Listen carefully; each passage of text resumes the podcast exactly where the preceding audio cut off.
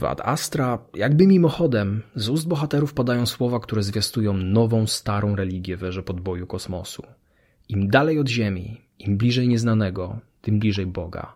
A im bliżej Boga, tym bliżej dowodu na istnienie życia pozaziemskiego. Ale co jeżeli Bóg milczy? A my we wszechświecie jesteśmy sami. Co jeżeli mamy tylko siebie? Na to pytanie odpowiada nowy obraz Jamesa Greya i robi przy tym coś niezwykłego. Nie popada w pretensjonalność, naprawdę ma głębie, a przy tym zapewnia to, czego oczekiwalibyśmy od rasowego, kosmicznego sci-fi. Bo w ostatnich latach takie produkcje jak Ex Machina, Annihilation czy niedawne I Am Mother przywróciły do łask intelektualną fantastykę naukową. Stworzyły przy tym kosmiczną próżnię, którą po grawitacji i Interstellar dopiero teraz, po pięciu latach, wypełnia Ad Astra. Efektowna, ale nie efekciarska. Bystra, ale nie przeintelektualizowana. Efektowna przez duże E, bo zdjęcia, jakie zobaczycie w tym filmie i sposób ukazania bezkresu i piękna przestrzeni kosmicznej jest doprawdy trudny do opisania.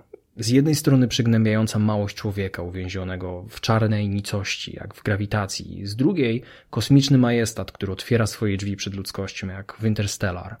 Ale Ad Astra idzie nawet dalej, bo poza fenomenalnymi zdjęciami i pracą kamery, opowiadającą historię nawet przez odbicie w skafandrze głównego bohatera, jest też pomysłowy design i gra barw, może trochę inspirowana Blade Runnerem 2049. Mamy szary, skonsumeryzowany księżyc, który wygląda jak centrum handlowe, po tym jak komercyjne wycieczki na księżyc stały się codziennością. Mamy pomarańczowy, betonowy Mars, który wygląda jak niekończący się bunkier, wprost z mokrego snu Envera Hodży. I mamy olbrzymią antenę orbitalną, która sięga ponad ziemską atmosferę. To właśnie architektura, zdjęcia, kolory i detale, często obecne na ekranie tylko przez moment, mówią nam więcej o wizji przyszłości, w której ludzie zaczęli podbój naszego układu słonecznego, niż sami bohaterowie. A tych jest wcale nie mało, chociaż ich czas ekranowy jest krótki, bo cała historia to jednak perspektywa i narracja głównego bohatera. Poprzedni film Greya, The Lost City of Z, opowiadał o brytyjskim odkrywcy poszukującym zaginionej cywilizacji, który lepiej czuł się w amazońskiej dżungli niż w rodzinnym domu. I Ad Astra powiela ten motyw jeden do jednego tyle, że w kosmosie. Brad Pitt jako astronauta Roy McBride przemierza gwiazdy, żeby spotkać się z niewidzianym od dekad ojcem. I nie wiadomo, czy ten w ogóle żyje. Wiadomo jedynie, że z jego stacji badawczej w okolicach Neptuna napływają promienie antymaterii, które zagrażają życiu na Ziemi. Można by pomyśleć, że opowieść prowadzi Roya McBride'a przez trudy do gwiazd. Per aspera ad astra. Zupełnie jak Interstellar. Ale moim zdaniem lepszym porównaniem byłoby jądro ciemności w kosmosie.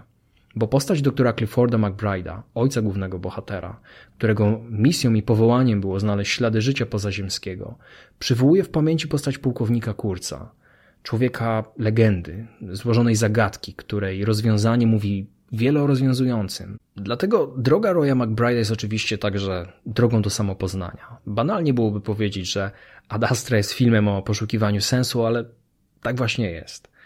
Nawiązując do słów, którymi otworzyłem ten materiał, to jest także metafora Boga i desperackiego poszukiwania czegoś więcej we wszechświecie, w którym czujemy się tak bardzo samotni, czasem z wyboru. Specjalne wyróżnienie należy się Bradowi Pittowi, który cały ten film uniósł na swoich ramionach. Jako Roy McBride po prostu błyszczy, bez jakichkolwiek manier, których nabrał w ostatnich latach, a które wychodzą na wierzch w każdej jego roli, także ostatnio Tarantino. Jest niepokojąco opanowany, jest dysfunkcyjnie powściągliwy, a kiedy już przez pęknięcia w tym monolicie prześwitują jakieś emocje, to Pitt potrafi drganiem powieki wyrazić więcej niż nie jeden aktor akrobata przez cały film. E, brawa na stojąco. Uważam, że to jest jedna z jego najlepszych ról w karierze. Reszta obsady dotrzymuje mu kroku, chociaż tylko przez chwilę, jak już wspomniałem. Jest natomiast pewna niespodzianka i aktor, którego obecność tylko utwierdzam moją spiskową teorię, jakoby Ad Astra była zakamuflowaną kontynuacją kosmicznych kowbojów z 2000 roku. Kto wyłapie, ten wyłapie. Na koniec jeszcze słowo o muzyce Maxa Richtera. Coś niezwykłego. Z jednej strony jest elementem udźwiękawiającym akcję, tak jak to było w przypadku nowatorskiej ścieżki dźwiękowej Stevena Price'a w Grawitacji. Z drugiej, e, kiedy łapie oddech, to zdaje się opowiadać historię, zupełnie jak w obrazach Sergio Leone. Jakby Brad Pitt słyszał te dźwięki i grał właśnie pod nie. Swoją drogą, aktorzy grający u Sergio Leone naprawdę grali, pod muzykę Ennio Morricone wykonywaną na żywo na planie zdjęciowym. Efekt był niepowtarzalny, szczególnie w połączeniu z upodobaniem reżysera do pełnych i długich zbliżeń na twarzy aktorów. I James Gray odtwarza ten fetysz Sergio Leone z długimi i bardzo dużymi zbliżeniami na twarz Brada Pitta. Jako, że wypadł tutaj wybitnie i ta muzyka doskonale komponuje się z jego grą aktorską, to trudno nie uniknąć takiego skojarzenia. Zresztą samej ścieżce dźwiękowej na pewno dam szansę także na słuchawkach bez filmu. A ten oceniam bardzo wysoko. 9 na 11 w skali bez schematu. Fantastyczne zaskoczenie.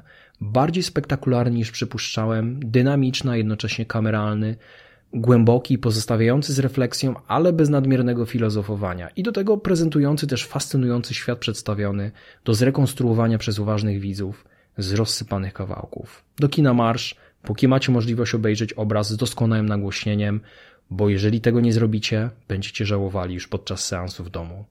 Podzielcie się swoimi wrażeniami z recenzji lub już z samego filmu w komentarzach. Pamiętajcie, żeby subskrybować bez schematu. Jeżeli robicie to na YouTubie, to koniecznie, koniecznie kliknijcie także dzwoneczek obok przycisku subskrybuj, żeby dostawać powiadomienia o nowych materiałach. Dzięki dla moich patronów. Każdy może mnie w każdej chwili wesprzeć. W prawym górnym rogu jest taki przycisk. Na Patronite dostać coś fajnego ode mnie i jednocześnie wspierać kilkoma groszami bez schematu jego rozwój. I pamiętajcie też, żeby sprawdzić inne polecane przeze mnie materiały.